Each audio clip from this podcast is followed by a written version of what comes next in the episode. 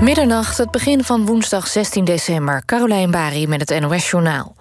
Nederland is na Finland, Zweden en Denemarken het beste in staat om goed uit de coronacrisis te komen. Dat staat in een rapport van het World Economic Forum dat 37 landen onderzocht. Nederland heeft een geavanceerde digitale economie, waardoor die in de lucht gehouden kan worden terwijl mensen vanuit huis werken. Ook heeft ons land volgens de onderzoekers vaardigheden en opleidingen voor de toekomstige arbeidsmarkt en daarnaast goede sociale voorzieningen. Nederland kan een lockdown daardoor goed aan en de verwachte economische opleving is groot, concluderen de onderzoekers. Reisorganisatie Koepel ANVR is niet blij met de opmerkingen van premier Rutte om in ieder geval tot half maart geen vakantie meer te boeken naar het buitenland. Volgens de ANVR moet iedereen vijf weken dicht, maar moet de reisbranche 13 weken op slot. En dat houdt geen enkele branche vol, zei de directeur van de ANVR op NPO Radio 1. Hij verwacht overheidssteun voor reisorganisaties. De politie gaat bij de aanslagen op een aantal Poolse supermarkten van afgelopen week uit van een gecoördineerde actie gericht op deze supermarkten.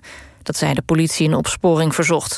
Een vrouw van 88 moest na een explosie uit haar woning worden gered. Zij werd onwel en ligt nog in het ziekenhuis. Er zijn explosieven gebruikt die criminelen ook inzetten bij plofkraken. De politie zoekt getuigen en vraagt om beelden van de aanslagen. In Parijs is levenslang geëist tegen de hoofdverdachte van de mislukte terroristische aanslag in de Thalys in 2015. De Marokkaanse verdachte probeerde met een Kalashnikov het vuur te openen, maar hij werd overmeesterd door drie Amerikaanse toeristen, van wie er één militair was. Tegen drie medeverdachten zijn celstraffen geëist van 8 tot 30 jaar. Het weer. Vannacht kan op veel plaatsen mist gaan ontstaan. Lokaal kan het zicht minder dan 200 meter zijn. Het koelt af naar 2 tot 5 graden. Morgen hangt ook lokaal hardnekkige mist en dan wordt het maximaal 5 graden. Als de zon doorbreekt kan het 9 graden worden. Dit was het NOS Journaal. NPO Radio 1. VPRO. Nooit meer slapen.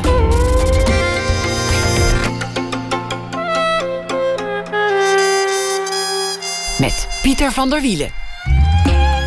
Goedenacht en welkom bij Nooit meer slapen. Aan de grote Nederlandse oorlogsfilm Soldaat van Oranje, de aanslag, Zwart Boek, is een instant klassieker toegevoegd: De Slag om de Schelde.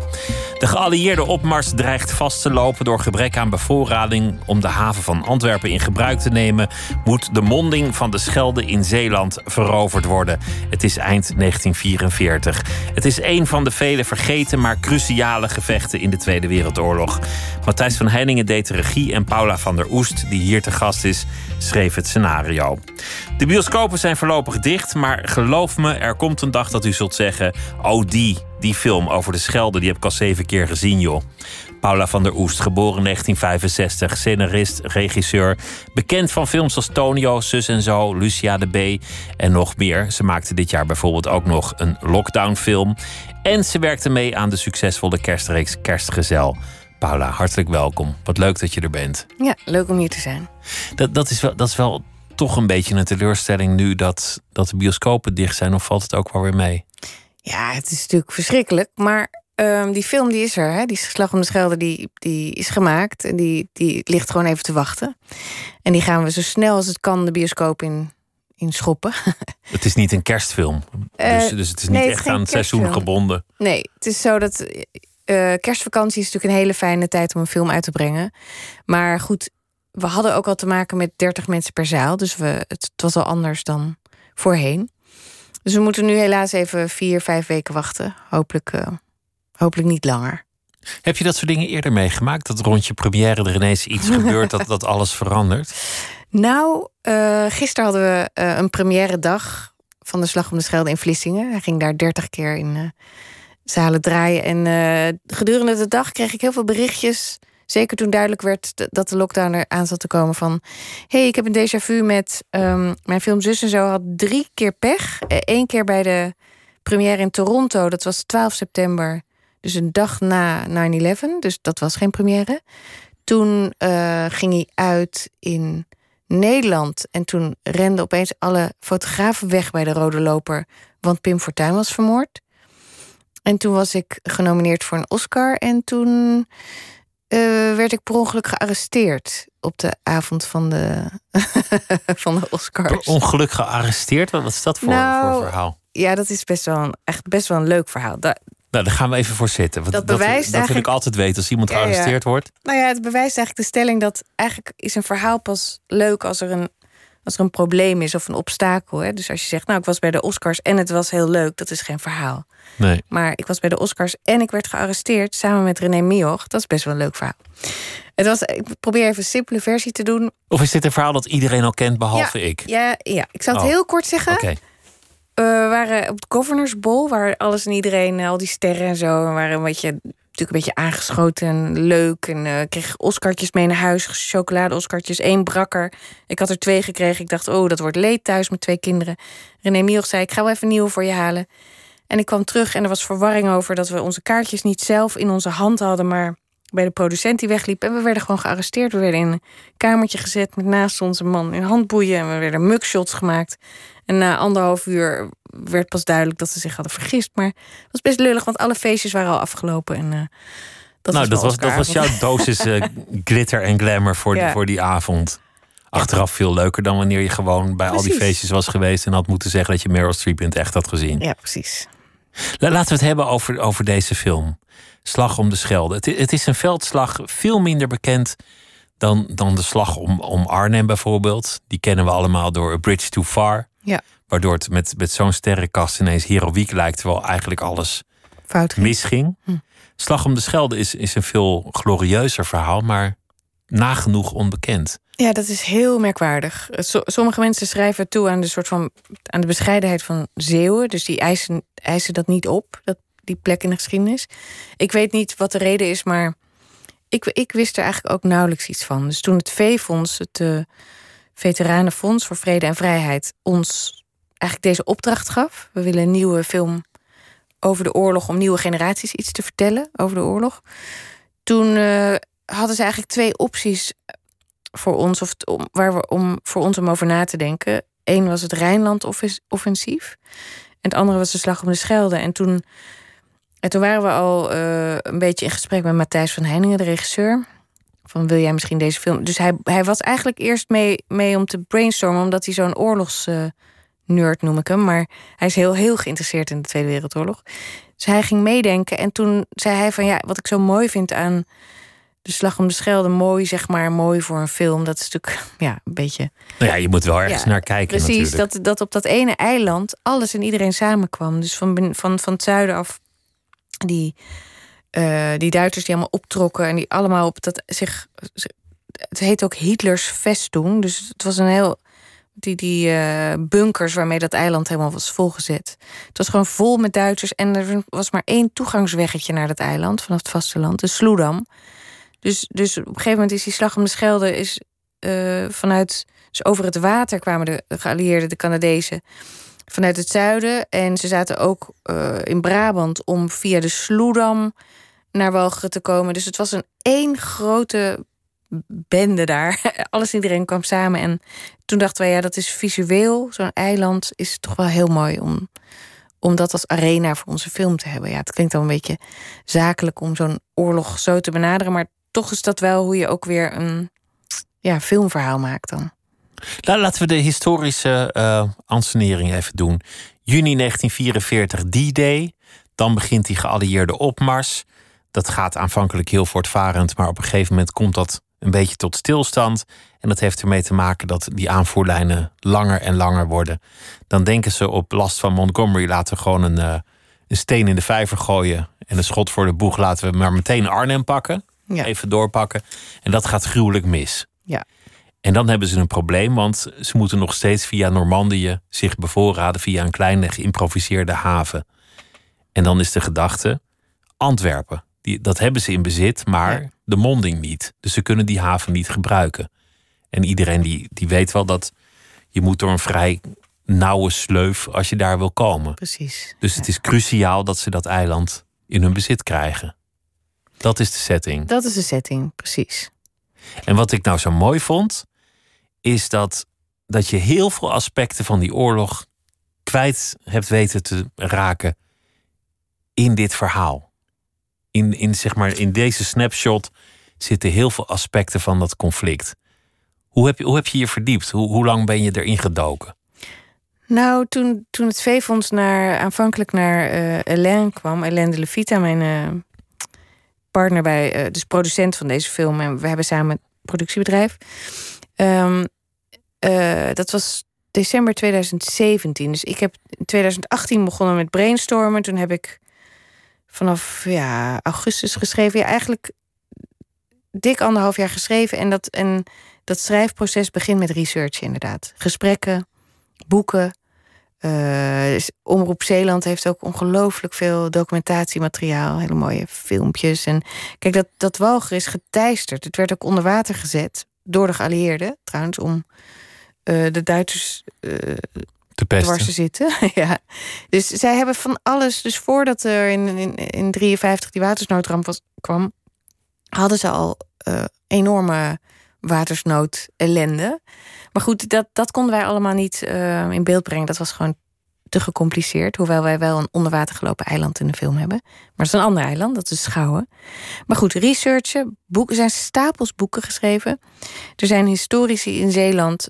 Eén, uh, Hans Sakkers, die heeft geloof ik wel vijf boeken over de Slag om de Schelde geschreven. We hebben college gehad van historicus Tobias van Gent op het Middelburg College. Um, heel leuk, want ik moet eigenlijk wel zeggen, geschiedenis is niet mijn uh, sterkste kant. Uh, ik, ik haal altijd alles door elkaar waarom oorlogen zijn begonnen en wie ook weer waar leefde en waarom. En, uh, maar wat ik dus heel leuk vind aan scenario schrijven of film maken überhaupt, is dat je je krijgt gewoon, je mag helemaal, je mag je helemaal in één ding verdiepen. En dus ik vond het ook naarmate ik meer wist over de slag om de Schelde, dacht ik zo vreemd dat we hier niet meer van weten, want toen die Schelde bevrijd was en die, en die, die troepen inderdaad weer bevoorraad konden worden, kon die opmars door. Dus het was echt gewoon een beslissend voor het verloop van het laatste stuk van de oorlog. Als dit was mislukt, dan had de oorlog vermoedelijk, zou je nooit helemaal weten, maar langer geduurd. Of was in ieder geval een stuk moeizamer ja. verlopen voor de geallieerden. Ja.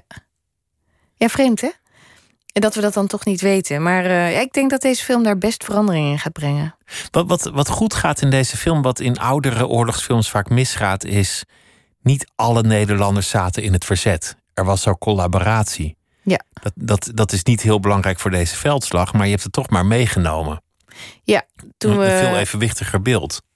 Ja, want toen in gesprekken met. Het is echt een hele mooie club, vind ik. Het hele bevlogen mensen. Die hebben ook een missie om ook steeds weer generaties te vertellen. Niet alleen over de oorlog van. Die oorlog was er en het was vreselijk en zwaar. Maar wat het ook betekend heeft dat mensen daar bijvoorbeeld uh, hebben gevochten voor de vrijheid van andere mensen. Dat, dat is gewoon hun missie. En toen. Uh, en het zijn hele uiteenlopende mensen die, waar we dan mee te maken hebben. De, het bestuur en de mensen die daar werken.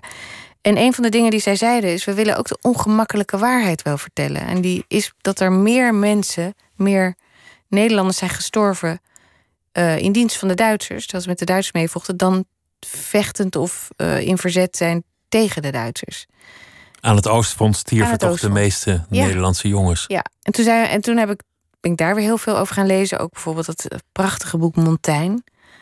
Um, en, en er zijn heel veel jonge jongens inderdaad aan het Oostfront beland. Maar wat, wat, nou ja, wat, wat ook um, wat ik wilde is dat. Uh, het gaat over keuzes maken. Hè? Dus, dus ik dacht, uh, we creëren drie jonge mensen. En ik wilde eigenlijk drie hele uiteenlopende mensen die elkaar op een zeker moment tegenkomen. Dat leek me dat als je die drie neerzet, dat je dan als publiek wel nieuwsgierig bent naar wanneer ze misschien wel elkaar zullen ontmoeten. En het centrale thema is dus keuzes maken. En die, die Nederlandse jongen die voor de Duitsers kiest, die doet dat niet omdat hij uh, Nederlanders haat, maar omdat hij denkt dat hij voor een betere wereld strijdt. Want zo was hij, dat, dat, kon ik niet helemaal laten zien in, in het scenario. Dus, en heb ik ook veel met Matthijs over gesproken. Uh, die, dat populisme was heel geraffineerd, hè, die propaganda. Uh, en het heeft ook wel echt links met nu. Er werd bijvoorbeeld gezegd: uh, klopt het wel dat er een kleine elite zich verrijkt? En in die filmpjes zag je dan zeiljachten en mensen die dansen in mooie kleren. Terwijl uh, het overgrote deel van de mensen zwoegt voor een hongerloontje, honger lijdt en met gezinnen op één kamer woont. En zo werden mensen ook klaargestoomd uh, om te gaan vechten met de Duitsers. Dus Want deze die nazi's hadden een geraffineerde propagandamachine en daar ging een enorme verleiding van uit. Ja, en dat was dus, dus daarom kwam ik op een soort constructie van: uh, we hebben één iemand die kiest om de verkeerde, om de goede redenen, namelijk hij denkt: de wereld moet anders, het moet beter kunnen voor de verkeerde. En, en oh, ik moet even kijken hoe ik dit een beetje compact kan vertellen. We hebben natuurlijk geen we wilden een oorlogsfilm maken, een echte oorlogsfilm. Maar het Nederlandse leger capituleerde al na vijf dagen. Dus er was een vecht, vechtscène is moeilijk met het Nederlandse leger. Want uh, Zo lang hebben ze niet gevochten. Nee. de Grebbeberg en dan, dat was het wel. Ja, precies. Dus toen, uh, en er waren, was natuurlijk wel de Irene-brigade. En er zijn Nederlanders geweest die zijn met de Engelsen gaan meevechten. Maar dat, dat was wel een groep, maar dat was niet een heel leger. En toen uh, dacht ik, nou ja, misschien kunnen we één Engelse lijn erin brengen. En zo is het verhaal van William ontstaan. Dus die, die, die jongen die voor de Duitsers gaat, die heet Marinus. En William is eigenlijk een beetje een thrillseeker, eigenlijk een gamer. Die denkt van, nou, ik ga gewoon lekker de held hangen in een zweefvliegtuig. En, uh, die, die is gewoon een soort jonge jongen. Die heeft zin in actie. En hij heeft ook wel een vader die in een generaal waar die tegenop moet boksen. En dat is een onderliggende dingetje. Maar hij, hij kiest eigenlijk, vind ik, kan je zeggen, voor, om de verkeerde redenen voor de goede.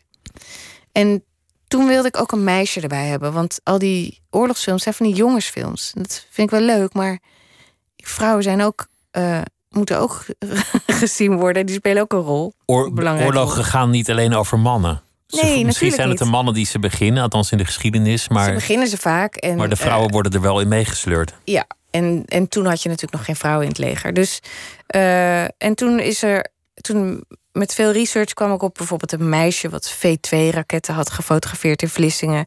Andere meisjes die uh, met fietstassen vol wapens uh, voor het verzet rondreden. Dus uiteindelijk zijn. Uh, dus dit meisje is een meisje geworden wat een beetje tegen wil en dank bij het verzet raakt. En zij is degene die aanvankelijk niet kiest.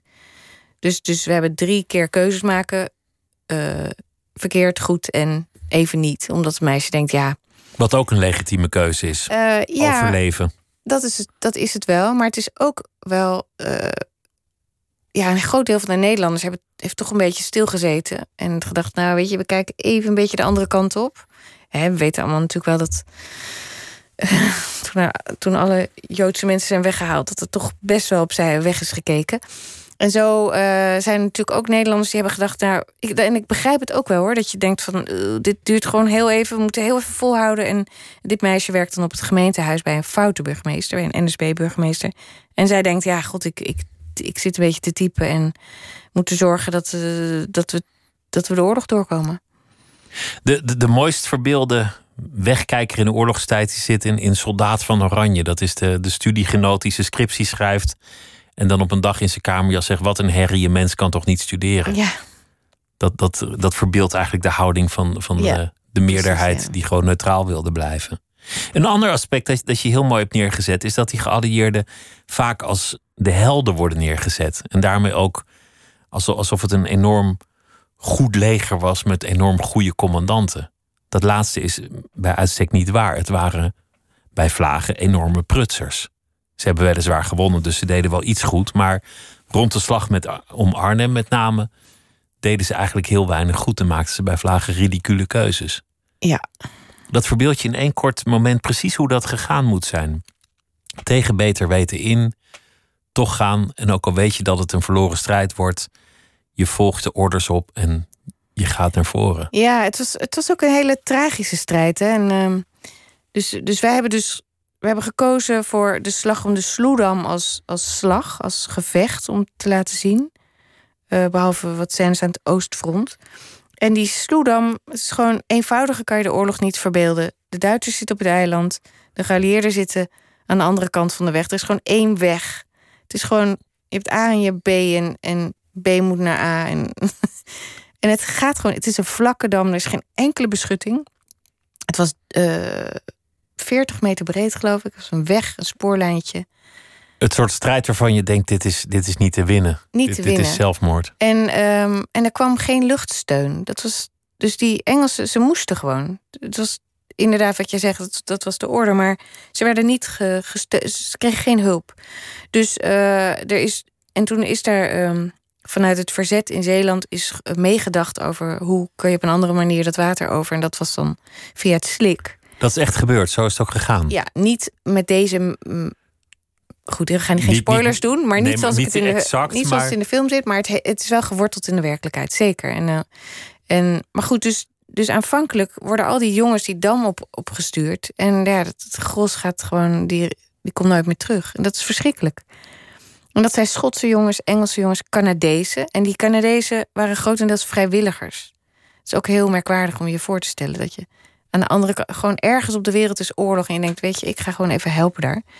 En soms was het ook wel omdat ze als boeren heel weinig verdienden. We hebben heel veel research gedaan en om heel verschillende redenen deden mensen mee, maar ze, ze gingen daar toch wel mooi vechten voor de bevrijding van Europa.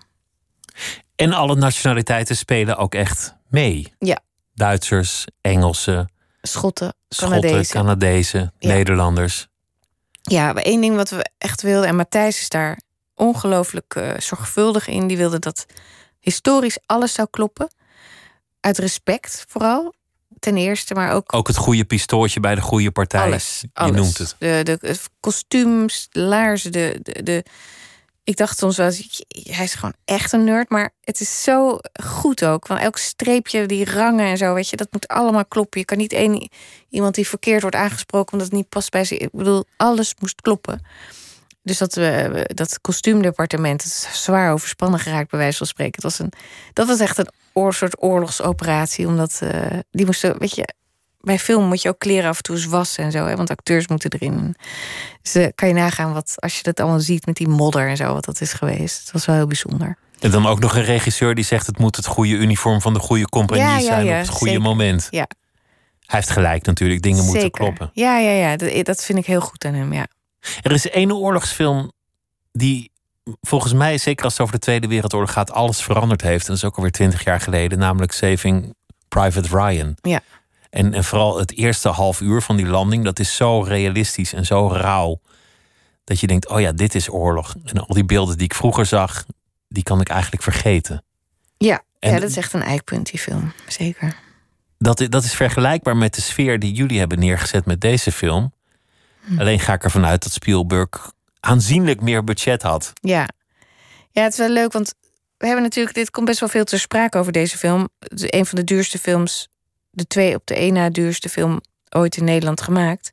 14 miljoen is krankzinnig veel geld. Maar voor zo'n film, als je nagaat dat alles wat je ziet is. Uh, elk kostuum, elke voertuig, alles moet gecreëerd worden, want het is er niet meer. En al die stunts en alle visual effects en die hele gliders, die gliders allemaal in de lucht, dat is allemaal, dat is allemaal maandenlang gecreëerd in een studio in Lille. Dus um, dat geld is heel snel op. Dus je moet echt kiezen waar gaan we het aan uitgeven. Daarom hebben we één slag. En we hebben ook wel. In, in de eerste versies van het script had je ook nog Hotel Britannia. Die dat wat bevrijd werd in Vlissingen. Dat ging de, in de fik. En het werd half weggebombardeerd. Maar dat, dat konden we gewoon niet betalen. Uh, dus dat hebben we moeten laten zitten. Moet je voorstellen wat die oorlog echt heeft gekost. Ja. Als het verfilmen van één zo'n slag al zo'n budget ja, kost. Maar ik denk wel dat voor Amerikaanse. In Amerika zou je denk ik uh, ja, 50 miljoen, 60 miljoen zeker kwijt geweest zijn. Dat, dan is het toch wonderlijk dat, dat het lukt om, om dat op die manier neer te zetten. Want, want hoeveel draaidagen hadden jullie bijvoorbeeld voor de uiteindelijke veldslag? Oeh, uh, we draaiden denk ik dag of tien in Litouwen. En er is voor die veldslag vier dagen gedraaid. En twee of drie hele dagen gerepeteerd. En Matthijs koos er ook voor om hele lange shots te maken. En we hadden. Nou, hij, wat, waarom hij zo goed is in deze dingen, is omdat hij op een soort topniveau commercials maakt. Eh, eh, dus niet uh, een klein Nederlands commercialtje, maar internationale, hele grote commercials met heel veel visual effects en heel veel wat je maar kan bedenken. En zijn, hij, heeft altijd, hij kan gewoon alle kanten op denken, want er, geld is niet zo'n beperking. Dus hij, hij begint eerst met visueel benaderen. Hij denkt, hoe kan ik dit zo te gek mogelijk maken? Zo spannend en dat je er helemaal bij bent. En hij, hij denkt niet, hoe kunnen we dit zo economisch mogelijk... Ik ken dat wel van in Nederland werken. Uh, en ik vind dat prima ook. Maar uh, je weet gewoon, er zitten beperkingen aan. Als je serie maakt voor Nederlandse televisie. En ja, dan moet het toch in zes en een halve dag. Ja, moet je uh, 45 minuten draaien. Dus uh, dat is echt een ander verhaal. Maar goed, dus uh, Sloedam, vier dagen draaien, hele lange shots met uh, stuntteam wat Matthijs kende van eerdere dingen die hij had gedaan internationaal. En die hebben ook echt gewoon uh, losse vlodders en soort bommen, maar niet, maar explosies, explosieven geplaatst met tuinaarde. En dus alles gebeurt ook bijna live. Dus dat vertelde Gijs ook laatst in een tv-programma. Van hij had zich totaal voorbereid.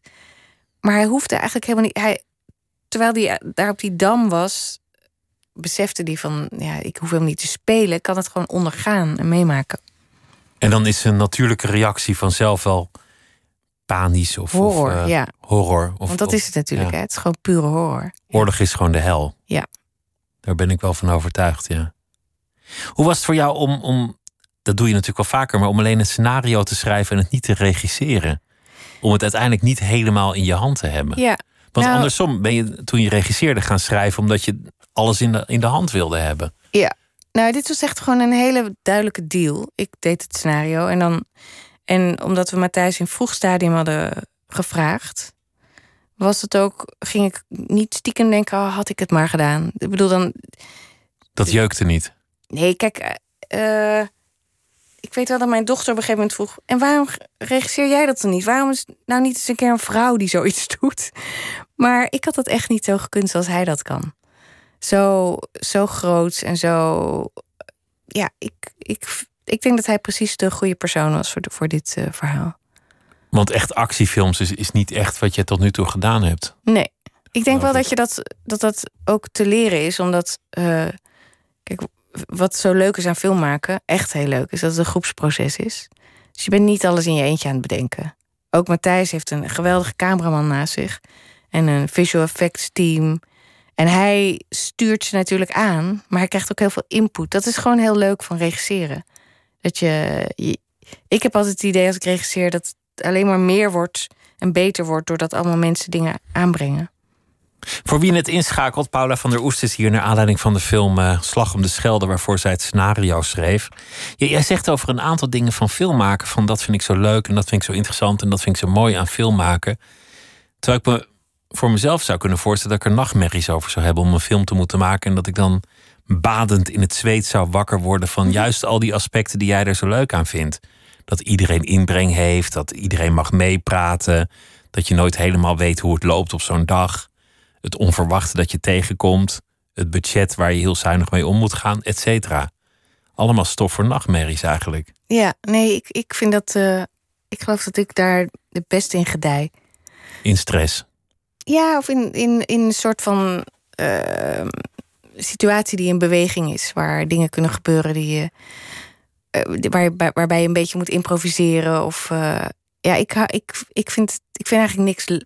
Nou, ik wou zeggen niks leukers dan regisseren. Nu ben ik ook aan het produceren geslagen, maar ja, ik word er heel gelukkig van, ja. Waar kan je het mee vergelijken als je, als je op die stoel zit en aan het regisseren bent zo'n draaidag? Oeh. Een bokswedstrijd? Nee, nee, nee, het is niet boksen. Het is. eh, nou, je zit.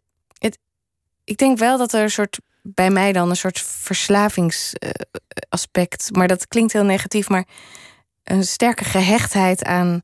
dat je in zo'n fijne bubbel komt. En dat bijvoorbeeld als mensen die, die niet bij de film zijn. een dagje of een tijdje meelopen. of een stage doen. Zo, die, ik zie ook altijd, die worden meestal worden die gegrepen door dat je met z'n allen in een soort van.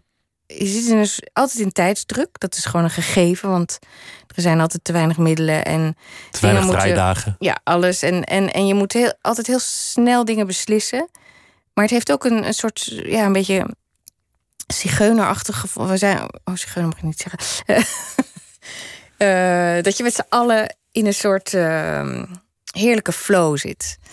En, eh, en Iedereen elke- is op hetzelfde gericht, op hetzelfde op hetzelfde moment. gericht. Het is, en het is, soms is er echt magie. Want er gebeurt en doen acteurs te gekke dingen. Of eh, het valt allemaal heel mooi samen. En het, het is, ja, ik weet nog dat eh duende is zo'n eh, mooi woord. Hè? In, Ramon Gieling had ooit zo'n film gemaakt, Duende, over dat Of je... zo'n dans. Ja, en dat gaat over een soort ultieme gevoel van inspiratie of momentum of zo. Dat kan je wel hebben met, met film. Maar het kan ook zwaar afzien zijn en dat de tijdsdruk te hoog is. En, de, en dat een acteur er niet uitkomt of dat je zelf niet meer weet wat je moet doen. Maar ja, doorgaans vind ik het heel leuk om te moeten, ja, gewoon instant dingen te moeten beslissen. Is heel snel en, en, en, en ik, heb, oh, ik werk meestal zelf met een vast, min of meer vast team, vaste cameraman. Uh, vaak dezelfde editor, soms niet, maar uh, production designer. En, en wij zijn gewoon ja, heel. We worden heel gelukkig van dingen met elkaar maken. Wat ik heb gehoord over jou is dat je zelden boos wordt op de set. Dat het eigenlijk niet je, niet je stijl is. En dat je heel precies kan zijn, vooral ook naar acteurs in je aanwijzingen. Oh ja. Dat het niet is van probeer die tranen eens wat harder te doen, maar dat, dat er dan een bijna poëtische beschrijving komt van het soort tranen waar we nu naar oh, zoeken. Wie heeft dat nou gezegd? Nou, ja, ik vind het. Een van de dingen die ik heel leuk vind aan acteursregie is um, zo intunen op een acteur dat je hem kan lezen. Dus uh, ik weet meestal als ik het zelf heb geschreven, weet ik heel goed hoe ik wil dat het klinkt, bijvoorbeeld. Maar dat is een soort muzikaal iets. Of hoe het ritme is. Dus, en, dus dat wil ik eigenlijk wel, maar je kan niet, kan niet zeggen ik wil het precies. Want een acteur moet het wel van binnen uit, uit zichzelf halen. Anders, als, is meestal niet geloofwaardig. Dan zie je gewoon dat iemand de buitenkant speelt. Maar dan, want, want hij is zelf het instrument, of zij is zelf het ja, instrument. Maar ik weet wel dat ik soms heb. Ik had het bijvoorbeeld met Ariane Sluter heel erg. Uh, die Lucia de B speelde, de hoofdrol. En die zei: uh, Het lijkt wel of je helderziend bent. Want je ziet gewoon alles. Want dan. Uh, wat dan gebeurt is dan iemand speelt een take. En van een zeker aantal. Weet je, minuut of zo. En dan dan zeg ik, ja, bij, bij die zin, wat gebeurde daar? Want daar ging je. En dan in het geval van Ariane, zei ze, ja, inderdaad, daar was ik heel even aan het twijfelen of ik dit of dit zou doen. Maar dan vind ik het dus superleuk dat ik dat kan zien wat er van binnen gebeurt. En dat, dat is ook magie eigenlijk een beetje. Dat je kan communiceren in iemands hoofd. Ja. In, in zo'n acteur. Dat, dat was een film, Lucia de Berg, die, Lucia de B. Die ging over een echt persoon en een echt Ja. verhaal. Hetzelfde geldt voor Tonio. Dat Ja. was het, het monument dat, dat Van der Heijden oprichtte voor zijn overleden zoon. Ja. Dat, dat lijkt me ontzettend kwetsbaar om dat te verfilmen. Ja, dat zeker. Misschien nog wel enger dan de recensenten die hem gaan zien... of het publiek dat, dat al dan niet uit de zaal wegloopt. Zeker, ja. Dat was in beide gevallen zo. Bij Lucia, Lucia de Berg inderdaad, want dat is het hele idee achter de B, dat ze gewoon een mens Ze hoeft is. zich niet te schamen, want Nee. ze heeft niks gedaan. Nee, Lucia de Berg. Die was wel heel vroeg betrokken. Die heeft ook het script gelezen en ook een paar versies gelezen. En heeft ook aangegeven van... Oh ja, nou, dit, dit ging wel zo, maar... eh, ja, ze had geen vetorecht, maar ze kon echt wel tegen ons zeggen van... eh, hi- hier heb ik moeite mee. Of, eh, dus we, hadden echt wel overleg met haar tot aan het draaien. En toen is ze, een keertje op de set geweest. En daarna zat ze weer in de zaal. En dat in Tuschinski weet ik nog daar was ik echt wel zenuwachtig. En toen zij naar voren kwam om applaus in ontvangst te nemen, dat was ook een van de meest emotionele men- momenten die ik ooit op een première heb meegemaakt. Want zij had haar eigen verhaal gezien en iedereen in de zaal ja, heeft het, he- heeft, kon het helemaal meemaken. En ook inderdaad de conclusie dat zij het niks had gedaan, dat ze geen moorden had gepleegd. En zij liep daar, het was een, speelfilm, maar de echte Lucia liep er ook. En dat was inderdaad heel bijzonder. Maar ik voelde me heel verantwoordelijk. En zeker ook bij Tonio. Want eh Adrie van der Heijden en Mirjam Rotenstraag... die, ja, die ouders, die, ja, die, die leven, die kennen dat verhaal zelf. Het verhaal, het is gewoon de dood van hun kind... wat hun leven totaal heeft ontwricht en omgegooid. En die, die gingen kijken naar een verfilming daarvan. Ja, enger was er eigenlijk niet, vond ik. Omdat het voor hem zijn meest persoonlijke boek was. Het boek waar hij eigenlijk probeerde een antwoord te geven op, op wat hem was overkomen. Ja. En, en dan gaat iemand anders daar iets van maken, een, een nieuw kunstwerk. Ja, ik moest daar wel ook over nadenken van wat kan ik er nog aan toevoegen. Aan dat boek is er. En eh, zijn, dat boek was een, een requiem voor, een, voor zijn zoon. En, en toen hebben we denk ik wel iets gevonden. Ook dat scenario heb ik niet zelf geschreven, dat is Hugo Heijnen. Om eh, waar film goed voor is, is dat je, dat je zonder dat je het doorhebt, gewoon in een, in een andere werkelijkheid, bij wijze van spreken, komt. En, en wat een van de dingen die, die ik daar moeilijk en tegelijk heel leuk vond, is dat ik. ik een schrijver eigenlijk neerzette die obsessief bezig was om. ehm, ja, hij wilde het, het leven van zijn zoon eigenlijk reconstrueren. En eigenlijk wilde hij het dusdanig reconstrueren dat hij aan het eind niet dood zou gaan. Hij wilde gewoon dat hij eeuwig zou leven. En, en daar, daar heb ik wel, denk ik, een mooie vorm voor gevonden in de film. En, en een van de dingen die ik wel heb gedaan die in het boek niet zaten, is dat zij.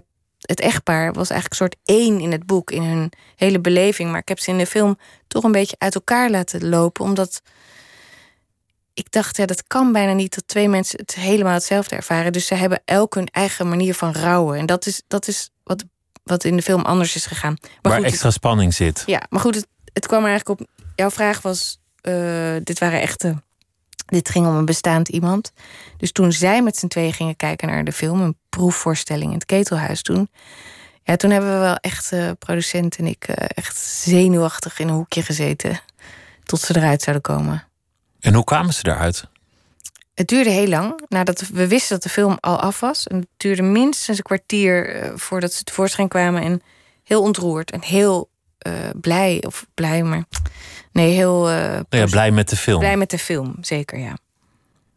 Is, is het waar dat, dat je eigenlijk helemaal niet zoveel films had gezien toen je besloot regisseur te worden? Of, of, of, of naar de film? Ja, ja, zeker. Ja. Ik ben niet, eh, nee, ik ben niet zo'n soort van iemand die al op zijn twaalfde ehm, allerlei films had gezien en, en films maakte. Nee, eh, literatuur was eigenlijk meer mijn eh, ingang in de kunst of in de verbeelding.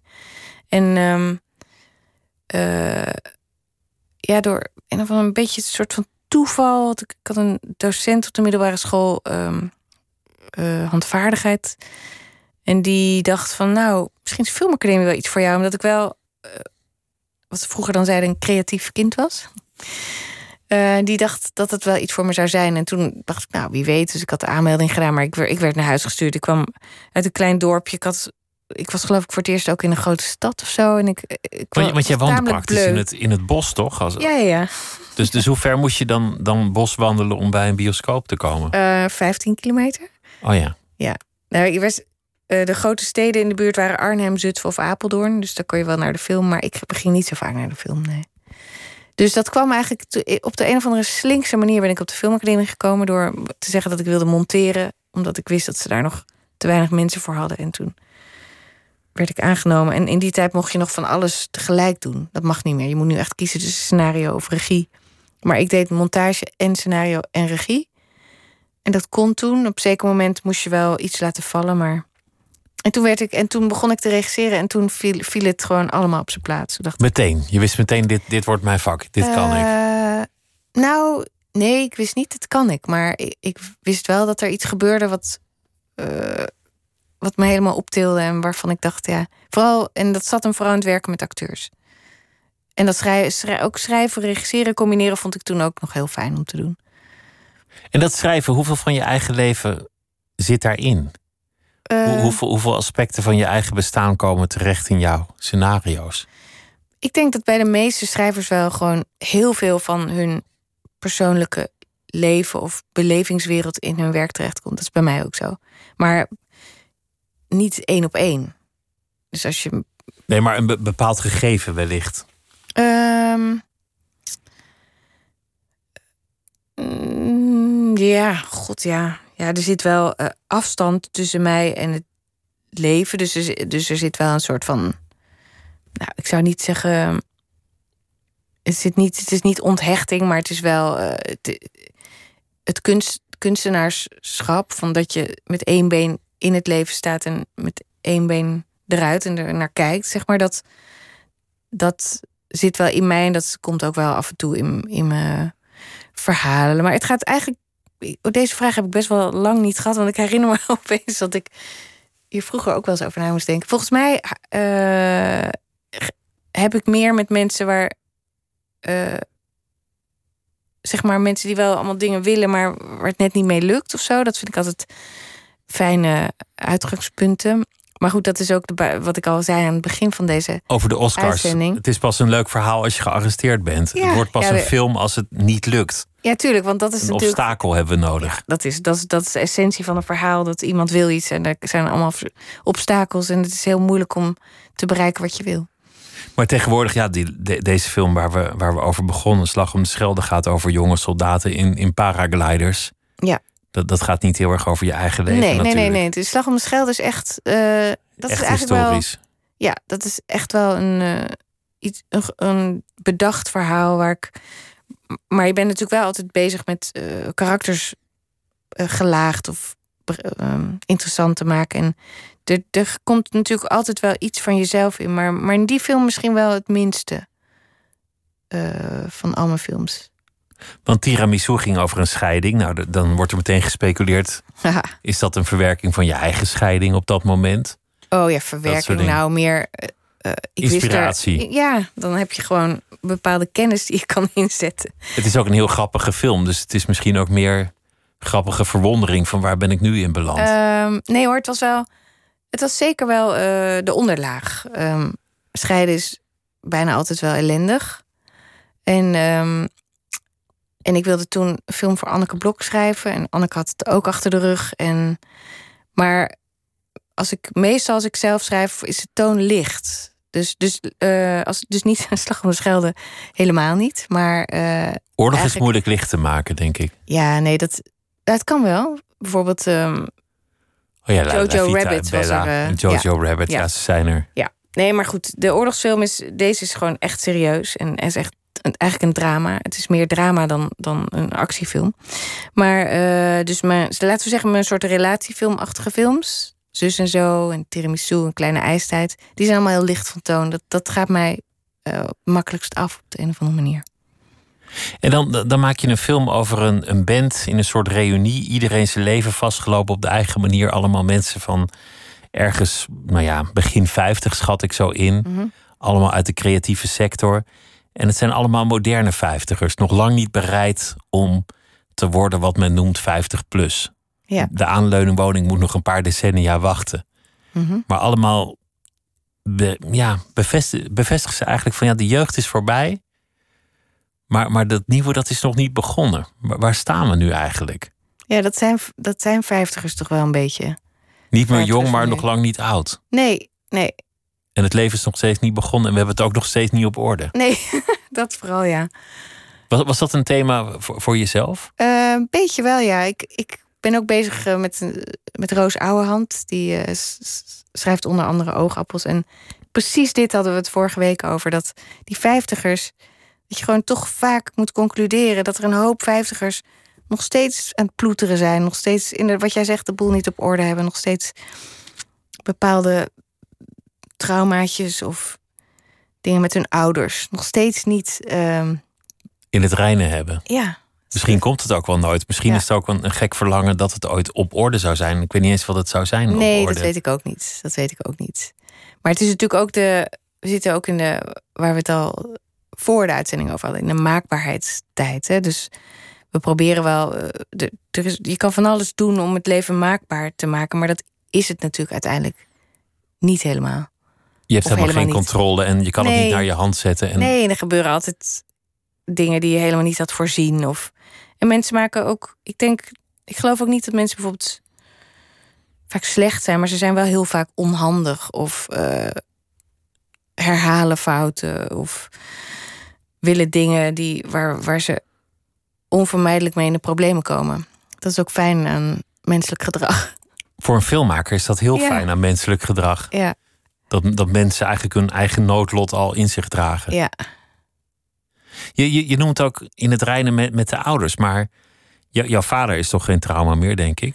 Nee hoor, nee, nee, nee. We hebben het nog wel af en toe eens over hem. ehm, mijn zus en mijn moeder en ik. Hoe, hoe lang is hij nu al dood? Oh, heel lang. eh, even denken. In 1978 of zo is hij overleden. Ja, maar dat, dat. Dan is hij al langer dood dan hij geleefd heeft. Oh ja, maar, dit, maar en hij is ook al vanaf dat ik zes was uit mijn leven. Dus het is ook eigenlijk helemaal geen. eh, het is helemaal geen pijnpunt. Het is meer. Ik vind het meer fascinerend verhaal van iemand die Die eh, verdwijnt. die verdwijnt en eigenlijk niet meer terugkomt. En eh, ja, ik heb er best wel veel dingen ook in de loop van de jaren over gezegd. En een nee, soort er- fantoom is het dan eigenlijk. nee, het is niet een fantoom, maar eh, eigenlijk weet ik zo'n beetje alles wel wat er over te weten valt. Mijn moeder weet ook echt niet meer. Het is niet zo dat ze nog dingen informatie achterhoudt. Maar ja, het was eh, een, een moeilijk mens. Zelf een beetje getraumatiseerd door oorlog. Moeder die stierf in de oorlog en weeshuizen. Maar in elk hij is ooit vertrokken. En nooit meer teruggekomen. En, en, en toegestorven. En dat was hem. Ja. Heb je, heb je zelf je ooit voorgenomen om het anders te doen? Of ben je wel eens geschrokken of bang geweest dat je in de buurt van zo'nzelfde pad zou komen? Een, ja. een echtscheiding bijvoorbeeld? Ja, oh ja. Nou, dat is wel een hele persoonlijke vraag. Maar ja, tuurlijk. Ik heb wel eens ergens gedacht van... oh, nu ben ik geloof ik wel mijn vaders leeftijd... en ik ga nu... Oh, zit, ik zit nu ook in een scheiding. En dus tuurlijk. Wat je nooit had gewild natuurlijk. Wie wil nee, dat? dat is meestal niet te inzetten als je met iemand... nee, zeer zelden. Ja. ja, dat is wel... Ja, ik geloof wel dat er... dat je... Ja, dat er... dat het mogelijk is dat je soms dingen hetzelfde doet... terwijl je het juist niet zou willen. Ja, dat... eh, Ja, ik weet niet precies wat ik daarover moet zeggen, maar... Ik heb in, in elk geval wel eh, gerealiseerd toen, ja. Maar, maar je staat nu dan eigenlijk op een punt dat zoveel dingen zijn gelukt. En je, en je zoveel paden bent ingeslagen. En, en je eigenlijk zo van buitenaf. Nou ja, echt een heel vol leven hebt, hebt geleid. Maar, maar ik, weet, ik weet eigenlijk nooit bij mensen of dat van binnen ook zo voelt. Nou, vol is eh, zeker waar. Druk. Over- overvol, knetterdruk, ja. Ja, ja als je zoveel eh, maakt... Dat, eh, dat heeft natuurlijk ook wel... ehm, eh, daar is ook wel een reken... Daar, daar betaal je ook wel een beetje tol voor. Want ik heb, ik heb natuurlijk wel twee kinderen die... die hebben wel een moeder gehad die... Of hebben die nog steeds... Die echt gewoon... Dat werk ging altijd door. En Door, niet voor. Soms voor, ja, meestal door. En eh, ik heb het, en bijvoorbeeld mijn ouders hebben heel veel opgepast. En eh, eh, ik heb ook heel veel dingen wel gedaan, maar ik heb ook heel veel dingen niet gedaan. En dat is wel, nu ik, ik werk nog steeds heel hard. En nu zijn mijn kinderen gewoon lang het huis uit en zo. Maar ik, ik denk wel van, oh ja, dat, ja, dat was wel aan de hand. Ik, soms sta ik nu, nu sta ik soms wel eens even stil en denk van, oh ja, dat is wel een. eh, ik, zeg- ik heb wel echt heel lang in een, in een hevige bubbel gezeten. Van de, want het is. Weet Dat je, klinkt als schuldgevoel. Alsof, je, alsof ja, er altijd tuurlijk, je schuldgevoel is er al. Nou ja, dat heb dat. Ik ben wel goed in schuldgevoel. Maar kijk, ik vind ook. Mannen hebben hier meestal niet zo last van. Nee, ik, ik kan me niet voorstellen dat Steven Spielberg A. hier ooit de gast zou zijn. Nee. Maar B. Jawel, dat hij, Dat hij dan zou zeggen: Ja, nou, die films, weet je, dat is wel leuk. Maar, Nee, maar ben ik er wel voor mijn kinderen geweest? Ja. Nee, dat is helemaal waar. Ik vind het ook belachelijk. En ik, op de lagere school was er een Deense moeder... en die, die ergerde zich rot aan dat die Nederlandse vrouwen... de hele tijd zich zo schuldig voelden. Want het was in Denemarken gewoon mannen en vrouwen... die konden dat gewoon... Die deden dat samen, dat werk, of dat wisselden het af... of ze waren allebei aan het werk, maar in elk geval geen schuldgevoel. Het was gewoon een feit, die werkte. Ehm, Maar ja, dan ga je weer schuldig voelen over je schuldgevoel. Krijg je dat weer? ja, inderdaad.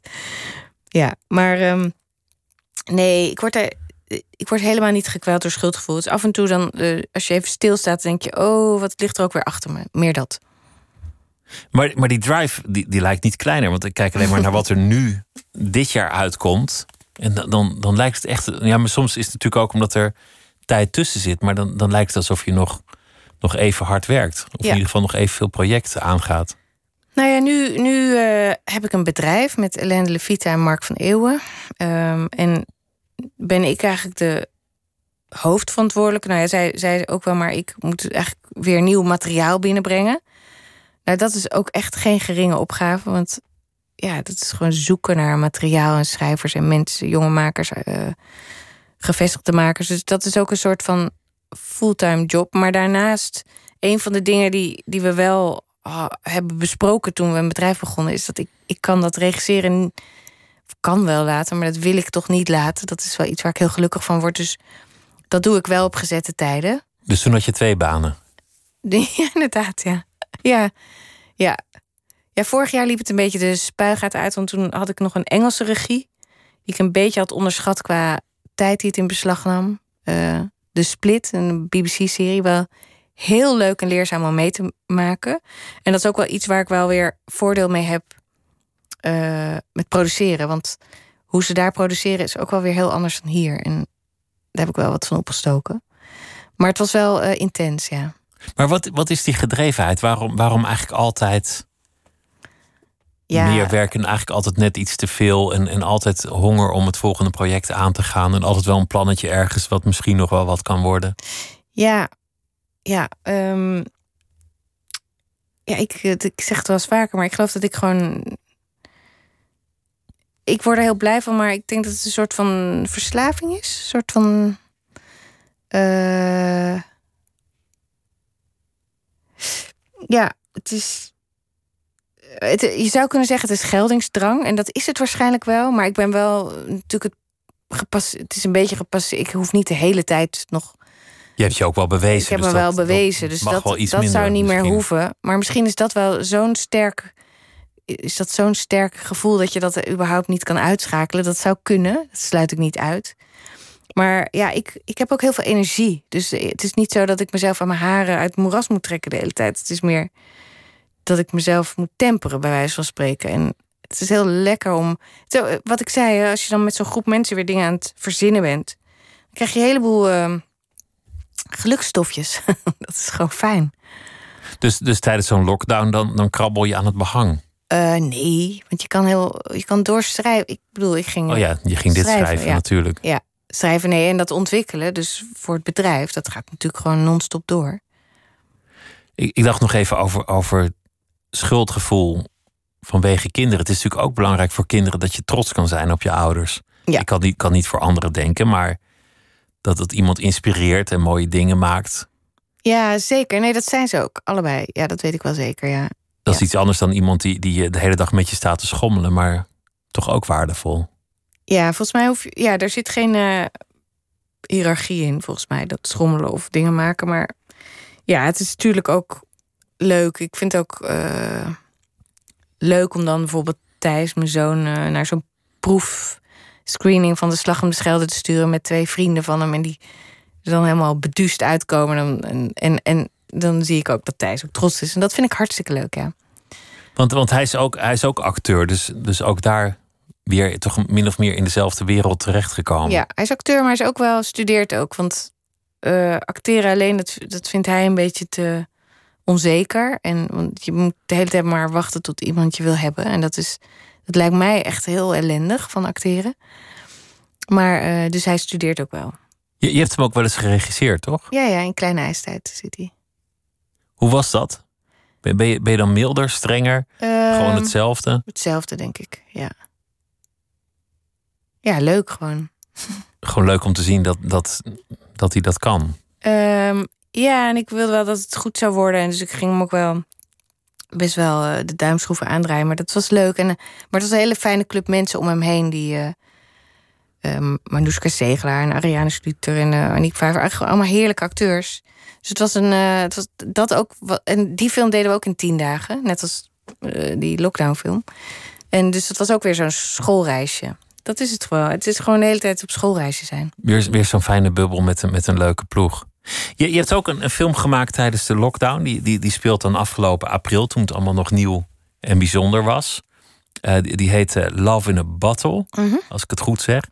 En ja, dat is eigenlijk wel een wonderlijke film, omdat hij qua budget een beetje lijkt op het tegenovergestelde van Slag om de Schelde. Helemaal. Denk, denk ongeveer de totaal andere kant van het Ja, die is voor drie, spectrum. drie ton gemaakt. Ja, wat, wat, wat echt heel weinig is. En het gaat over een jongen en een meisje die elkaar leren kennen. Heel vluchtig op een vliegveld, toen de wereld nog in beweging was. En dan contact krijgen over de Skype of de Zoom of, of welk medium ook. Ja. Online tijdens een lockdown en zich al vervelend vanuit huis in, om elkaar gaan uh, bekommeren. En natuurlijk op afstand verliefd worden.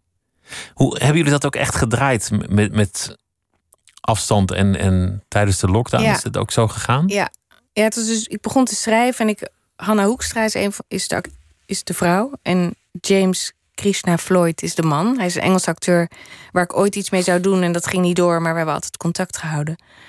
En omdat het lockdown was en we konden niet zoveel, begon ik een beetje. Ik, ik, ik had nog nooit een liefdesfilm gemaakt. Het leek me eigenlijk een leuk genre om te verkennen.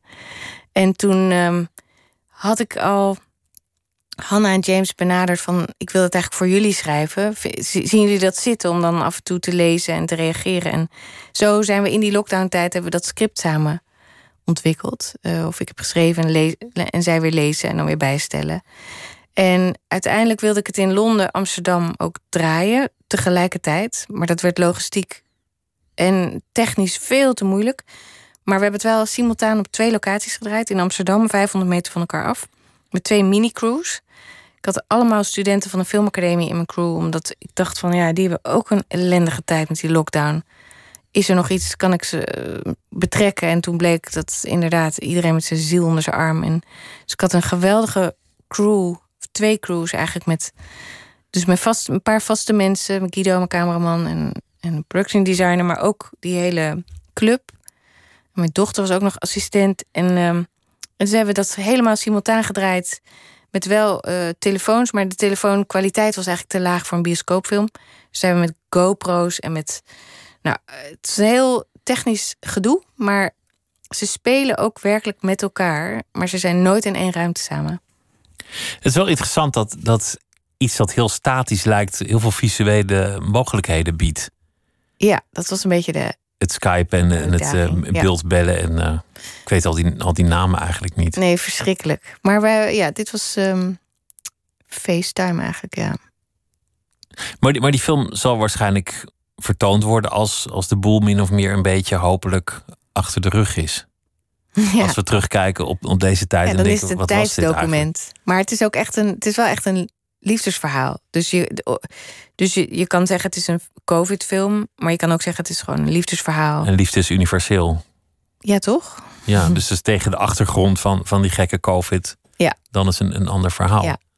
Je had het ook nog over het werk als producent. Dat, dat lijkt me zo moeilijk dat je de, de hele dag dingen hebt die misschien doorgaan, net niet doorgaan. Dat je naar geld moet zoeken, dat het toch niet doorgaat. Dat er dan weer een mogelijkheid zich aanbiedt dat je eigenlijk de hele tijd aan allerlei dingen aan het trekken bent. Ja, dat is zo. Maar dan is het wel fijn, we zijn met z'n drieën. En uh, is gewoon supergoed in de wereld bestormen met een project. Mark is die weet, die heeft bijvoorbeeld dat hele budget van die uh, Slag om de Schelde. Ik bedoel, we hebben een aanzienlijk deel van het veefonds uh, gekregen, een bijdrage. Maar dat was een mega klus om te financieren. Maar daar, dat heeft Mark van Eeuwen die ook een heel klein rolletje speelt in Die ook in een rolletje speelt. Dus Mark is daar ontzettend goed in. Die kent heel veel mensen. Die, die is.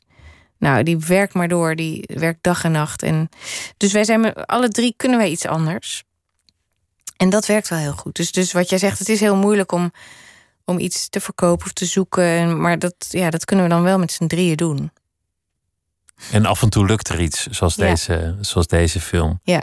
Die, die rol die hij speelt, dat is, dat is maar een kleine rol, maar eigenlijk wel een heel belangrijke rol. Omdat dat er ook weer, want je had het over keuzes maken, dingen bij elkaar komen. Dit is namelijk degene die overleeft. Ja. Dat is de keuze die hij maakt. Ja. Niet, de, niet de meest heldhaftige, maar nee. zonder, zonder al te veel te spoilen. Maar ja. overleven is natuurlijk ook altijd gewoon een legitieme keuze. Zeker, zeker. Ja, het was leuk dat Mark. Uh, en Mark speelt eigenlijk ook in. Uh, we hebben ook nog een kerstserie. Kerstgezel.nl. En daar heeft hij ook een rolletje. Ik had eigenlijk stiekem bedacht als Mark gewoon. Maar dat wil hij natuurlijk niet. Maar stiekem ook weer wel. Als hij overal even gaat spelen ook. Maar Naast dat hij de financiële man is, gewoon ook dat andere talent. Ja, maar hij houdt heel erg van acteren. En hij uh, gaat dat, net zoals dat ik af en toe moet regisseren, moet hij af en toe spelen. En dit zijn dan hele kleine rollen. Maar het zou ook leuk zijn als we een keertje echt iets groots met hem konden doen. Ja, want hij kan het, dus waarom ja, niet? Zeker.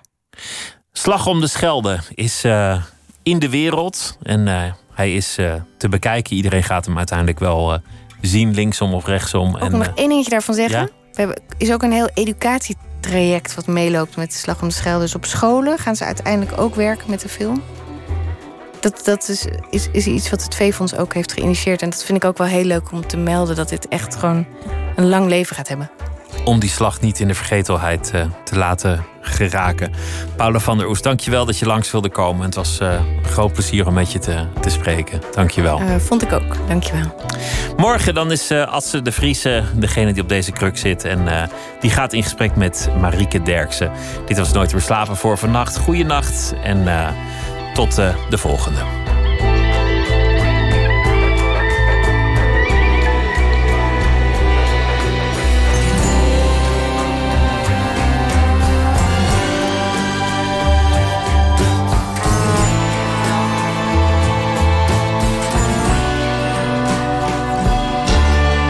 Radio 1. Het nieuws van alle kanten.